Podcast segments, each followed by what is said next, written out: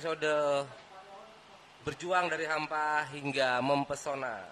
Kalau kemarin kita ngobrol tentang air mengalir rezeki cair, hari ini dipindah ke eh, kawasan atau destinasi wisata alam eh, berbasis tebing atau batuan sudah kita undang di Kopi Breksi di Kopi Breksi tempatnya dan narasumbernya juga eh,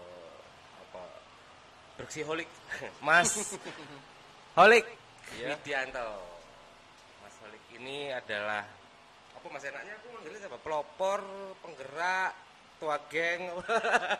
Tebing bersih wisata alam tebing bersih apa nih enaknya? Eh, sepanggil-panggilnya aja. sepanggil panggilnya aja. Mas Kolik ini eh, salah satu lah boleh ya? Iya. dari sekian eh, masyarakat kawasan tebing bersih yang mempelopori bagaimana destinasi wisata alam ini menjadi populer. Aku rasa dan aku yakin lah teman-teman sahabat suara sudah nggak asing dengan wisata alam tebing bersih. Ini di desa Sambirjo mas ya. Desa Sambirjo. Ya. Sambirjo. Iya, jadi Mas Kolik ini sekarang jadi apa Mas? Secara struktur apa Mas? Kalau secara struktur saya sebagai ketua pengelola di Tebing Breksi.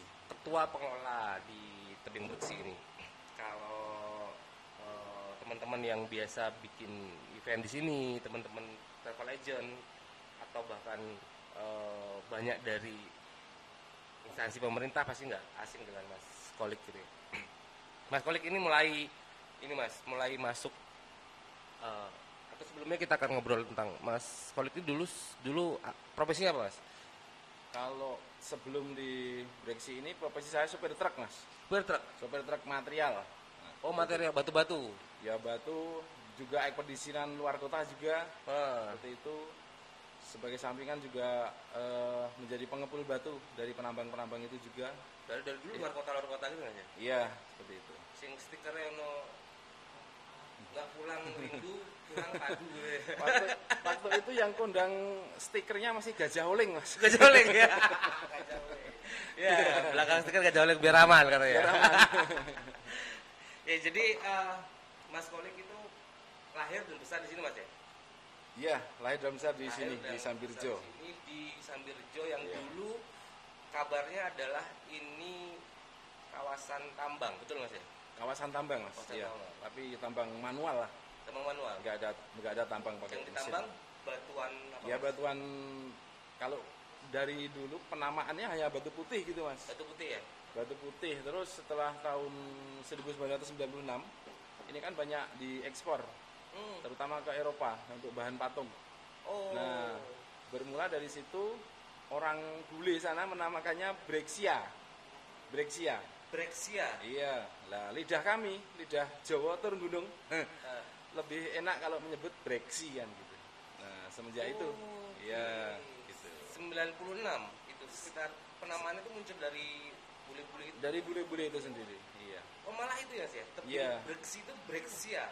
Brexia, Bahasa apa Brexia. ya? Bahasa Ya kalau dulu paling banyak kan komoditas batu ini diekspor ke Belanda, Mas. Oke. Ke Belanda, iya. Kalau aslinya namanya tebing apa batu?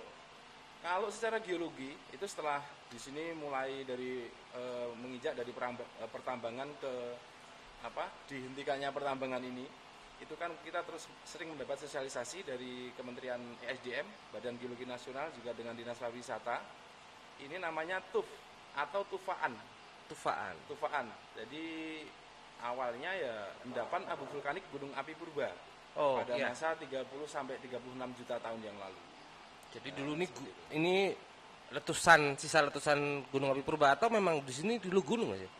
Ini hanya abunya, Mas. Abunya? Jadi, kalau kita samakan, kita samakan atau kita ambil contoh eh, erupsi Merapi Hmm. itu yang yang sangat viral 2010. Hmm. Nah, ini hanya pedus gembelnya. Pedus gembelnya iya, iya, iya. atau awan panasnya. Menumpuk jadi batuan, mengeras Menumpuk jadi batuan. Hujan jadi abu, jadi Hmm. abu. Karena berdasarkan ahli geologi du- dulu seluruh permukaan Pulau Jawa kan hampir seluruh itu ada di atas permukaan air laut, di bawah permukaan air laut. Iya. Makanya abu dari Gunung Api Purba formasi Sumilir ini eh, jatuh di air laut lama-lama menumpuk menumpuk menumpuk jadilah sekarang batu breksi ini Oh. seperti itu Itu sejarahnya, Ci. sejarah, sejarah singkatnya Sejarah tapi kalau singkatnya. saya hanya tahu kulit kulitnya saja Iya. nggak bisa detail gitu loh mas Jeru-jerunya nanti Iya. ya datang ke sini. Nonton ini kalau mau tahu jeru-jerunya. Jadi bahkan aku juga baru tahu breksi itu adalah penamaan dari Akibat dari di diekspor ya, diekspor eh dikirimnya batu-batuan di Iya. sini ke luar negeri kemudian dinamain breksia gitu ya. breksia Iya, tebing breksia. Kalau dinamain tebing, eh neng di neng tebing breksia, nggak enak, enak dengernya ya. Tebing breksi gitu kan jadi enak. Oh, itu jadi jadi aku ya- aku yakin nggak banyak yang tahu loh mas tentang tentang itu tentang apa namanya awal awal nama breks breksi breksia ya breksia ternyata. Iya. Jadi eh, sahabat suara jadi itu sedikit ceritanya eh, dan Mas Kolik adalah eh, pemuda yang berproses di eh, Sambirjo ini Mas ya ya yang sampai hari ini dipercaya menjadi ketua pengelola di kawasan Tebing Bersih. Mas Kolik 2017 Tebing Bersih itu sempat mendapat penghargaan destinasi baru terpopuler betul ya? Ya betul anugerah pesona Indonesia Anugerah Pesona Indonesia Iya. dari Kementerian Pariwisata. Kementerian Pariwisata Karena apa itu mas? Nah, itu kan juga merupakan kompetisi yang bagi kami waktu itu sangat bergengsi. Bergengsi karena ini kan tingkat nasional, Mas. Iya. Yang sebelumnya kita kan juga walaupun sudah mengikuti eh, kompetisi yang tentunya itu adalah peningkatan kapasitas, peningkatan kualitas di destinasi, akan tetapi mengikuti kompetisi di tingkat nasional baru baru kali itu, Mas. 2017 itu ya? Iya. Jadi untuk penilaiannya kan itu berdasarkan voting kalau waktu itu. Oh. Jadi kita juga tentu saja dibantu oleh pemerintah, Oh ya. terutama dinas pariwisata baik Ya. provinsi maupun kabupaten. Dan tentu saja mereka juga pasti mengerahkan dari perangkat-perangkat daerahnya, Ya. OPD-nya kan seperti itu. Juga dibantu dari teman-teman lintas komunitas, Mas. Oh. Jadi kan salah satu penasihat kita awal ramenya Brexit itu kan kita juga tidak terlepas dari yang namanya Forum Lintas Komunitas Yogyakarta Peduli Pariwisata. Oke. Nah, Yang itu terdiri dari? terdiri dari berbagai komunitas yang waktu itu 2016 itu ada sedikitnya 50 komunitas, Mas, Oh. yang tergerak untuk memajukan pariwisata di Jogja. Juga dari teman-teman Genpi, Hmm. nah, Ya, ya, Federasi Indonesia, Indonesia. Nah itu dan itu kalau pemilihannya secara voting.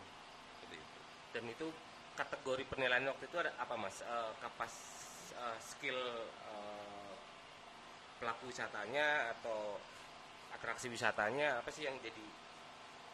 Ya waktu itu karena potensi bagi Brexit juga di- bisa dibilang pengembangannya sangat pesat, terutama dari jumlah kunjungan mas, Hmm. dari jumlah kunjungan. Nah itu 2017 itu kan sudah berapa ya? Per bulannya udah di atas 60 ribu pengunjung Pengunjungnya. setiap bulan ya. setiap bulannya. Wow. Itu udah di atas 60 ribu dan juga bisa dibilang destinasi yang fenomenal karena Iya. hanya bekas tambang Ya. yang baru kita seriusi dalam pengelolaannya itu pertengahan 2016 Ya.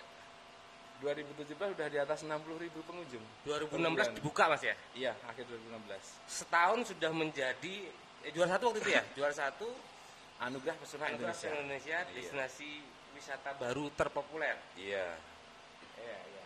Dan itu memang memang jadi eh, yang menarik dari itu adalah ini Mas, bukan pengharga, bukan semata-mata penghargaannya ya. iya Artinya bagaimana lalu Mas Kolik melihat proses eh, perubahan perubahan apa kebiasaan masyarakat dari tambang menjadi sektor wisata gitu ya. Ini memulainya bagaimana Mas sebenarnya? Nah, ini sebetulnya dulu awalnya mau dihentikan dari pertambangan itu juga ada pro- kontra, Mas. Iya, iya. Karena apa ya? Tambang ini kan sudah menjadi mata pencaharian bagi kami, Ya. warga terutama warga tambang di sini, Ya. terutama di dua dusun, Desa Sambijo dua dusun, Ngelengkong dan Gunung Sari. Ya. Dan untuk penghentian pertambangan ini juga bukan hal yang mudah. Karena mereka bisanya juga hanya cari batu itu Iya. cari batu, ada yang buruh apa bongkar muatnya, Ya. ada kru armada angkutan seperti saya Ya, sampaikan ya, ya. tadi. Nah itu bukan perkara mudah. Ya.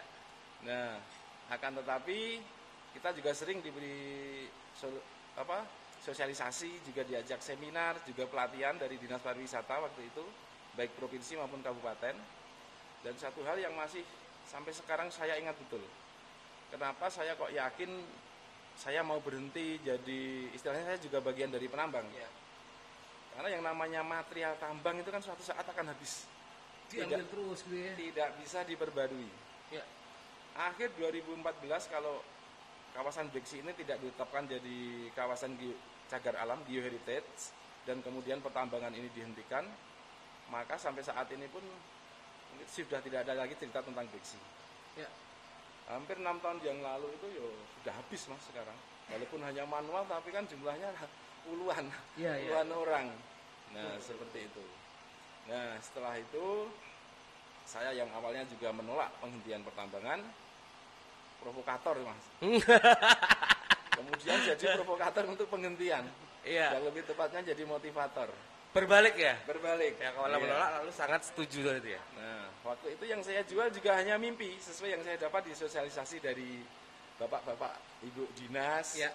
Juga dari saya dari seminar-seminar yang saya ikuti. Karena saya sendiri tidak yakin, tidak yakin kalau ini suatu saat akan menjadi destinasi yang eh, berkembangnya bagus. kan Iya, gitu. iya. Nah, alhamdulillah saja ini jadi destinasi betulan. Kalau enggak ya kalau sama orang tambang kan musuhnya peralatan-peralatan tajam dan keras. Ya, Kalau nggak seperti sampai nggak jadi, Mas nggak tahu ya. Iya, nggak tahu. Nah, seperti itu. Iya iya iya iya. Itu proses itu butuh berapa lama mas? Untuk merubah kesadaran itu eh, teman-teman eh, warga atau masyarakat yang me- menggantungkan hidupnya dari tambang, kemudian lalu berhenti menambang dan mengalihkan aktivitas ekonominya menjadi penyangga eh, destinasi wisata kan itu. Jadi hampir waktu dua tahun mas. Dua Dua, tahun. tahun. Dua tahun. Sampai kita bisa dibilang pengelola destinasi wisata. Nah Ya. itu kan tuntutan untuk jadi pengelola destinasi wisata itu kan juga harus eh, menerapkan sabta pesona pariwisata. Ya.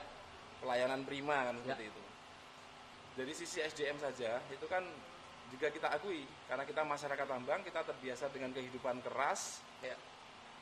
padahal sangat berbanding terbalik dengan yang namanya jadi pengelola wisata Betul. harus ramah Iya. berpakaian rapi Iya. kan seperti itu rata-rata kalau dulu kan anak-anak tambang ya uraan keras sering kelahi dengan pengunjung gara-gara sudah diatur Ya. untuk kerapian bisa seragam bersepatu itu aja baru 2017 mas padahal kita sudah mulai embrio itu di 2015 Masih tetap ada proses-proses itu ya. Hal masih kecil ada gitu ya, proses hal-hal kecil bercelana panjang yang rapi tidak sobek-sobek Ya. misalnya pakai sepatu sepatu ini kan hal yang sepele ya. tapi bagi kami kami mantan mantan petambang itu bisa dibilang tidak sepele Ya. karena kalau pakai sepatu ya kakinya gatel Nggak nyaman. kakinya panas nggak nyaman lah pokoknya nah seperti itu tapi ya lambat laun seiring kita juga eh, sering tukar pendapat dengan pengunjung sendiri kita sering kali diberi pelatihan baik dari dinas maupun dari swasta dari komunitas nah alhamdulillah sekarang ya juga sudah bisa tersenyum Ya. sekarang sudah bisa berpakaian rapi bahkan punya seragam Akhirnya ya kan.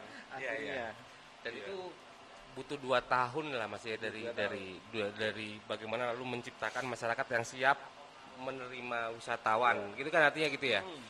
Yang yang menarik lainnya adalah tadi sempat disampaikan Mas Kolik eh, bersih ini punya cerita, bersih ini punya sejarah gitu ya. Iya. Bagaimana ini adalah hasil timbunan abu di zaman eh, Purba. Purba sehingga menjadi lahan apa kawasan tambang dan akhirnya menjadi desti- destinasi wisata gitu ya. Iya. Eh, orang ke sini menurut Mas Kolik 60 ribu orang per bulan itu dulu itu ke sini cuman pengen nonton apa sih Mas? Jadi banyak faktor ya mas yang menjadikan prediksi kok secepat itu banyak pengunjung. Ya. Yang pertama mulai maraknya media sosial. Ada Salah HP satunya. Android. Nah itu. ya ya. Oh, Itu- 3315 nggak bisa mas ya? Wah, 2015 saya sendiri HP-nya masih 3311 itu. Apa Samsung C35? Atau T10 tas? Karena sambil nyopir misalnya kan kita bisa SMS, kita bisa angkat telepon. Iya. Beda kalau Android kan lebar-lebar ya. Agak sulit. Seperti itu. Sosial media terus apa lagi mas? Nah, sosial media itu kan eh, kalau di ranah promosi promosi ini kan mulut ke mulut. Nah, ini kan mulutnya ada Facebook, Instagram dan lain sebagainya kan sekali upload bisa semua orang tahu kan. Ya. Itu yang selanjutnya adalah ah ini berkait dengan nama Brexia tadi. Waktu itu awal 2000 atau tepatnya akhir 2014 kan ada skandal Brexit yang di Eropa, Britain exit. Ya. Nah, di dalam mesin pencari atau googling ngetik BREK, nah, keluarnya Brexit, bawahnya pasti Brexit. Nah, itu suatu keuntungan bagi kita. Ya. Nah, Ada dampaknya ternyata ya. ada dampaknya. Manfaatkan konflik. Nah, itu antara Iya, iya, lain iya. itu. Nah, itu selain itu kan eh, istilahnya kita ya sudah mulai ramah kalau di istilah kerennya pariwisata katanya silent promosi. Iya, iya. Seperti itu. Kita berusaha ramah juga terkait dengan penambahan berbagai fasilitas, Mas. Karena yang namanya destinasi kan harus ada fasilitasnya. Nah, ini kita menang di anugerah pesona Indonesia itu kita juga susah-susah senang Hmm. susah-susah senang. Senang karena pengunjung semakin banyak, otomatis. Yang selanjutnya fasilitas sangat minim, mas. Ya. Bayangkan kalau Sabtu Minggu itu sudah lebih dari 3.000 pengunjung. Awal 2017 kita baru punya dua toilet. Ya. Nah, antri orang mau ke toilet itu sampai mengular, panjang. Hmm. Belum lagi udah dapat antri airnya habis. Karena kan di sini karena di sini daerah yang sangat sulit Iya, air. iya, iya. Bukan kayak Kongo yang banyak air ya gitu. Ah, iya, itu berbanding terbalik. Terbalik. Itu beda-beda ya. Nah, seperti itu. Lantas, nah itu makanya dengan fasilitas ini yang menjadi prioritas kita dan kita juga sangat didukung oleh pemerintah desa.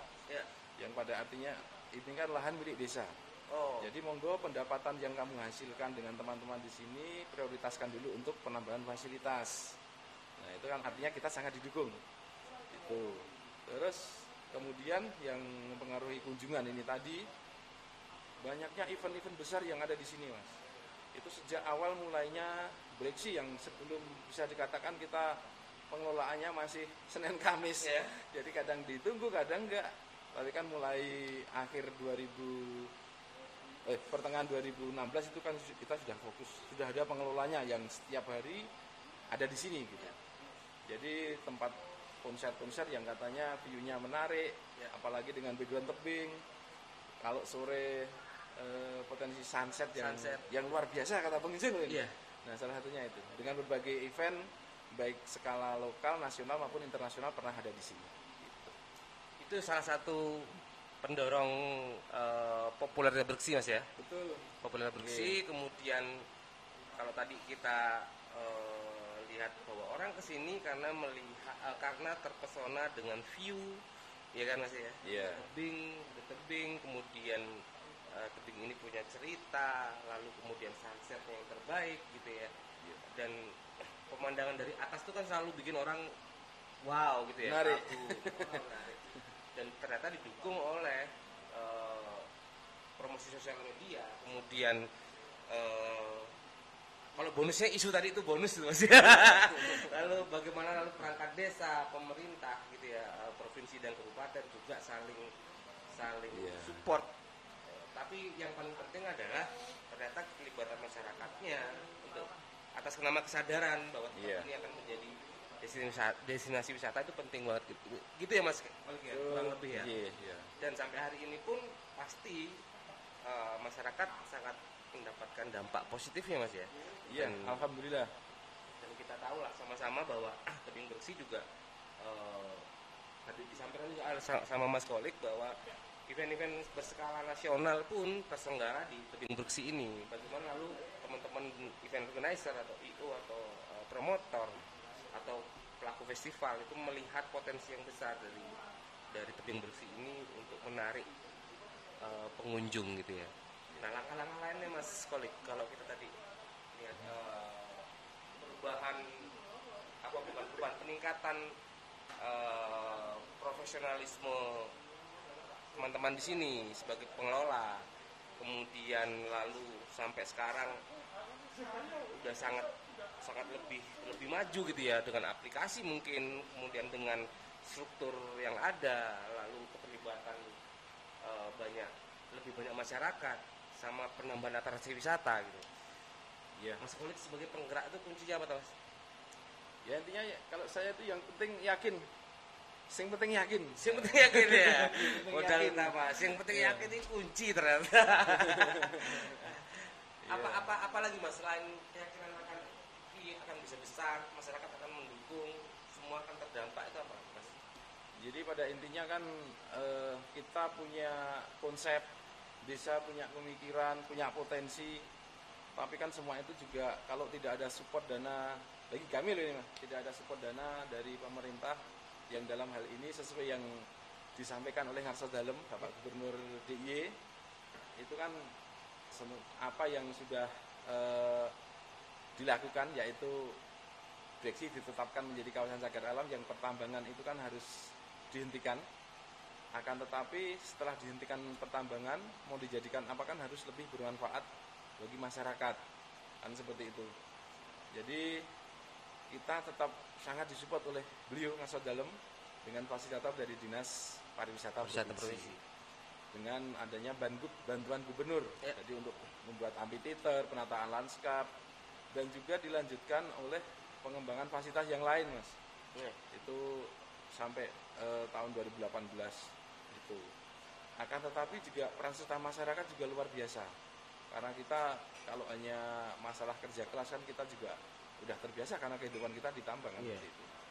Dan dari hasil semua itu alhamdulillah Tebing Breksi sudah membuka peluang kerja bagi setidaknya 450 orang 450 orang 450 yang orang. menggantungkan eh, hidupnya langsung ya. Ya, Ini yang bekerja belum langsung. yang bukan langsung Mas ya. Warung-warung, apa segala macam itu nggak langsung ya, terdampak ya, Kak. ya yang yang pokoknya di area Breksi Iya, iya betul. Misalnya pengelola, pengelola kita ada 140 orang sekarang. 140 orang. Dari awalnya yang saya berlima, bersepuluh, bertiga puluh, Pandowo lima bukan? ya hanya yang mau mas dulu. yang mau waktu hanya itu ya, yang mau. yang sadar akhirnya Iya, ya. yang mau. Dan itu pun sering dibully. Ngapain nyapu, ngapain eh, bersih-bersihin got, kerja naikin batu aja bayarannya cetah. Seperti itu. Selopo. Belum Iya, lagi iya, iya, iya, iya. Sekarang seiring peningkatan eh, apa inovasi kami kita membaca peluang ada jeep wisata. Jeep wisata ya. ada kuliner ada wahana foto. Jadi kalau peluang di kepariwisataan itu luar biasa mas. Yang penting kita bisa membaca peluang. Ya. Seperti itu. Selain yakin tadi ada konsep-konsep lain yang memang di, di- diterapkan Mas Kolik untuk bagaimana mengembangkan bersih ini ya. Jadi ada keterlibatan pemerintah, kemudian ada Ya. program, tentu ada dana juga Ya. dalam bentuk bantuan dan segala macamnya. Uh, yang jadi menarik Mas, uh, tebing bersih ini uh, apa namanya? Akankah akankah menjadi menurut Mas akankah menjadi sangat panjang hidupnya atau akan begini aja cukup gitu dari konsep apa yang Mas Kolik persiapkan mulai hari ini nah yang jelas dari awal kan eh, sebetulnya sangat sederhana mas untuk manajemen kita manajer kita itu yang kita bawa hanya manajemen Karang Taruna mas oh manajemen Karang Taruna. Jadi kalau di intern kita kita itu tidak terbiasa membuat aturan, tetapi kesepakatan. iya Siapa yang punya ide, punya konsep, kita musyawarahkan. Nah, itu baru kesepakatan. Kan semua saling mengawasi, semua menjalankan. kan, rembukan akhirnya itu. Rembukan. Makanya di, di sini dari awal pengelolaan kita sejak 2015 itu seminggu sekali itu ada rapat seluruh anggota seluruh anggota sampai saat ini dari dulu hanya bersepuluh sampai sekarang 140 orang itu pasti datang oh karena kita gajiannya juga pas waktu itu. Iya jadi atau mungkin datangnya karena gajian itu. Nah itu salah satu teknik saya biar semua Betul, datang strategi itu cuy strategi. Jadi isu-isu apa masalah apa isu pengembangan apa ke depan akan event apa itu kan semua bisa tersampaikan di situ. Ya. Seperti itu. Dan untuk konsep pengembangan pembangunan sebetulnya sangat banyak mas. Sangat banyak. Akan tetapi ya sempat terhenti ini 2020 ini Ya. gara-gara pandemi covid ini Gara-gara negara api menyerang gitu. sekarang ya ini yang penting bisa bertahan Iya iya iya. iya. Artinya memang memang eh, secara konsep memang Mas Holik sebagai salah satu dari eh, penggerak dan pelopor destinasi wisata di Tebing Bersih ini juga sangat berharap akan menjadi eh, destinasi wisata yang panjang banget hidupnya gitu ya. Maksudnya Iya. tidak hanya jadi teman-teman kalau kalau lihat dulu mungkin aku juga ke sini cuma ngeliat tebing tok gitu, kemudian Iya. sekarang mulai banyak panggung-panggung yang dibikin untuk lalu memper- dipersiapkan sebagai penambah eh, daya tarik daya tarik ya. Iya. Dengan di sana nanti mungkin akan diberikan atraksi wisata budaya, kesenian atau musik atau segala macamnya. Dan juga eh, Bersih ini sangat ini Mas aku lihat. Tadi sempat Mas Kolik cerita di awal bagaimana lalu eh, pagelaran pertunjukan besar juga bisa terjadi di sini gitu ya. Kita nggak nggak nggak lalu pesimis melihat eh, kenapa orang harus keluar eh, Jogja bikin konser musik atau segala macam kalau itu bisa dilakukan di Bersih kan gitu. Iya. Mungkin juga ada konsep-konsep ke situ Mas ya untuk Tebing Bersih ini. Ya, impian kami beserta Pok Darwis Pemuda Juga Desa itu suatu saat kita itu punya istilahnya eh, pentas yang reguler, Mas. Ya. Tetapi yang berbau budaya lokal. Ya kayak sendera tari lah. Iya. Walaupun nanti syukur seminggu sekali atau tiap sore Ya. atau syukur sebulan sekali, dua bulan sekali atau misalnya ada event tahunan seperti itu. yang lalu mengangkat potensi Iya, betul. budaya, kesenian dan melibatkan masyarakat ya pasti Mas ya. Iya. Iya. Dan ini menjadi menarik eh, sahabat suara bahwa konsep-konsep pengembangan destinasi wisata berbasis masyarakat lokal itu selalu punya gaya dan karakter yang berbeda gitu ya. Tadi Iya. Mas Kolik cerita tentang bagaimana semua semua program semua terjadi hari ini Bersih berdasarkan rembukan. Plus gajian. Tanggalnya barengan loh ya API. Nah, jadi kalau eh, teman-teman punya perusahaan apa bikinlah rap meetingnya pada saat gajian. Jadi tersampaikan dengan penuh. Nah, eh, hari ini tadi juga disampaikan Mas Kolik bahwa tebing bersih atau wisata alam tebing bersih salah satu destinasi yang eh, juga mengalami eh, pengurangan pengunjung mas ya penurunan pengunjung atau kata lain terdampak lah eh, dari banyak tempat wisata atau industri pariwisata yang terdampak signifikan nggak sih mas hari ini?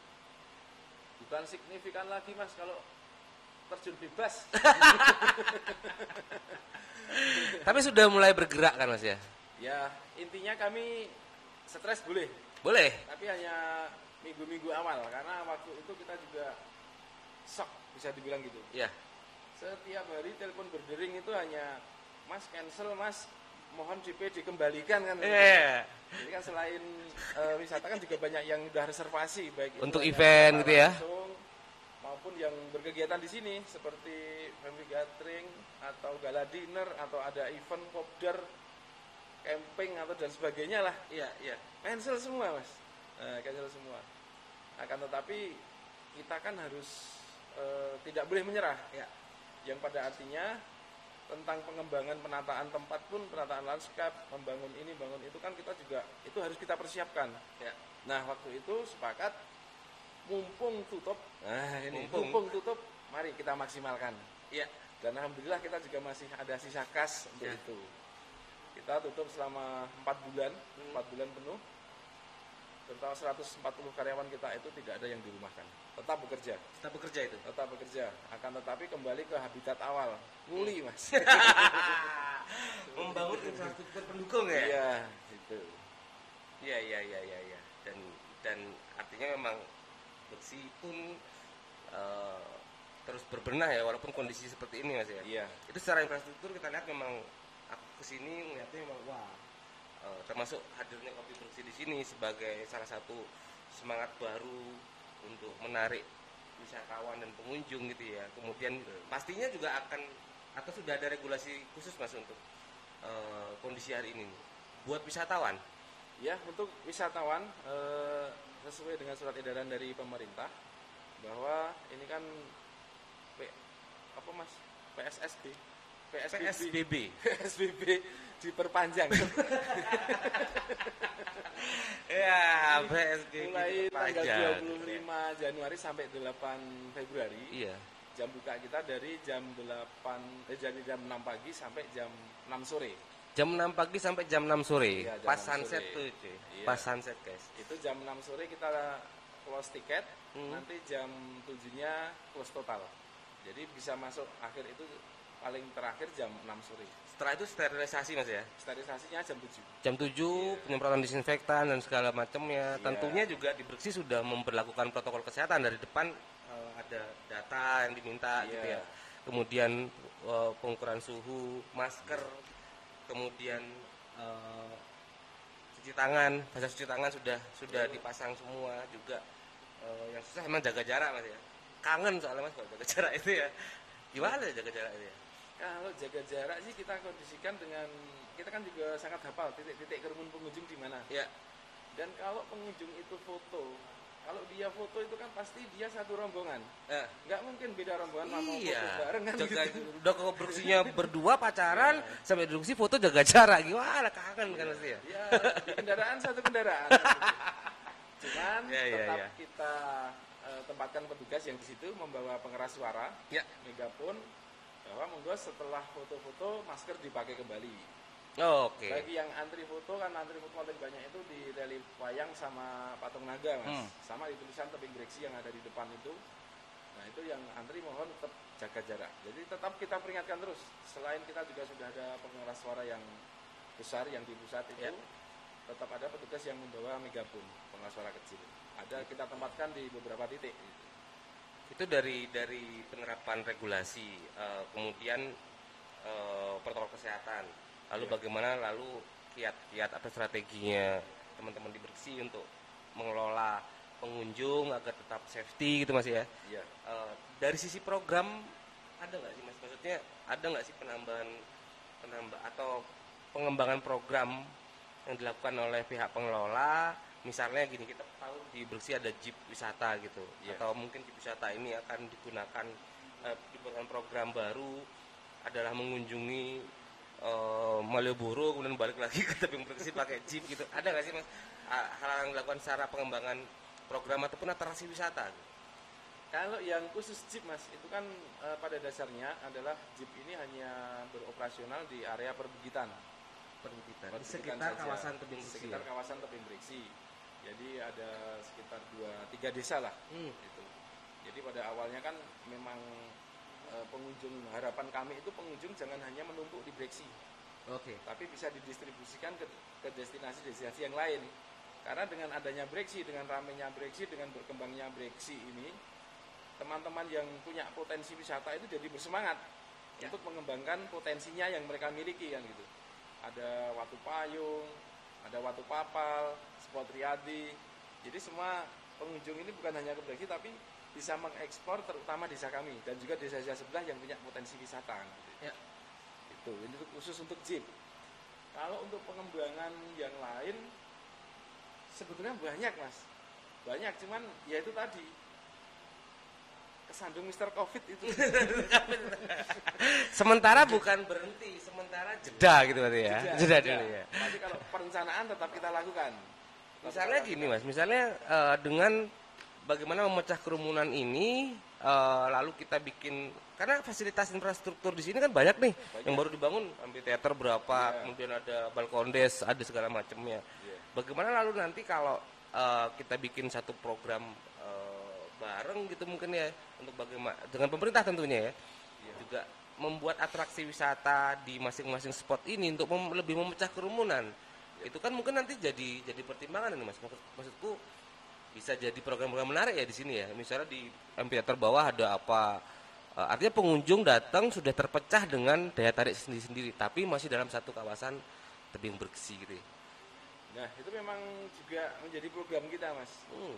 Karena pada dasarnya harapan kami itu setiap titik yang ada di Breksi itu bisa menjadi tempat selfie yang favorit.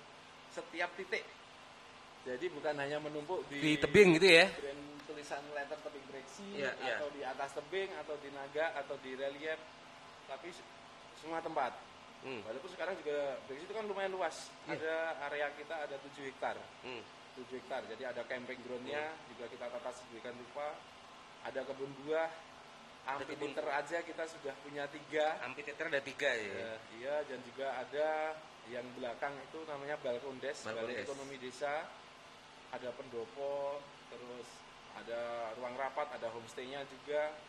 Dan salah satunya penggemar kita ya ini kopi Breksi. kopi breksi Nah, menjadi alternatif pilihan bagi yang berkunjung ke Breksi. Gitu. jadi memang sudah disiapkan sebenarnya mas ya Iya. dan yang selalu menarik dari semua destinasi wisata alam berbasis masyarakat itu mas tadi mas Kolik sempat sampaikan kalau eh, masih ingat tadi adalah bagaimana jeep wisata ini menjadi alat untuk menghubungkan eh, kawasan sekitar Breksi yang juga nanti harapannya mendapatkan dampak dari wisatawan ya betul ya mas ya Betul. kurang lebih seperti itu ya dan itu selalu menarik di di, di eh, buat kami atau buat buat semua orang melihat bahwa semangat kebersamaan bagaimana lu semua dibuat atas nama bersama gitu ya rembukan tadi tapi juga menciptakan dampak bersama gitu mas ya? Itu eh, sahabat suara yang di rumah jadi sedikit informasi. Mas Kolik Batur Nuwun.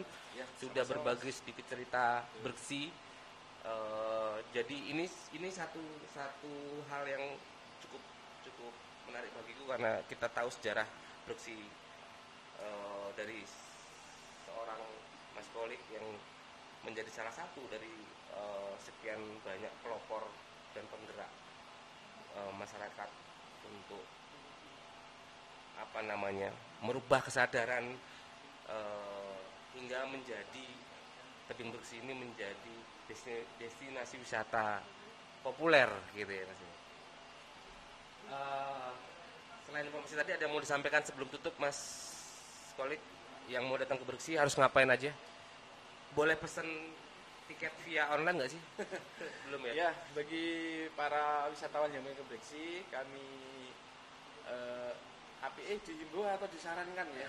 diharuskan ke Bersih Kalau diharuskan ke Breksi pasti. Jangan lupa bagi yang ke Jogja jangan lupa ke Breksi.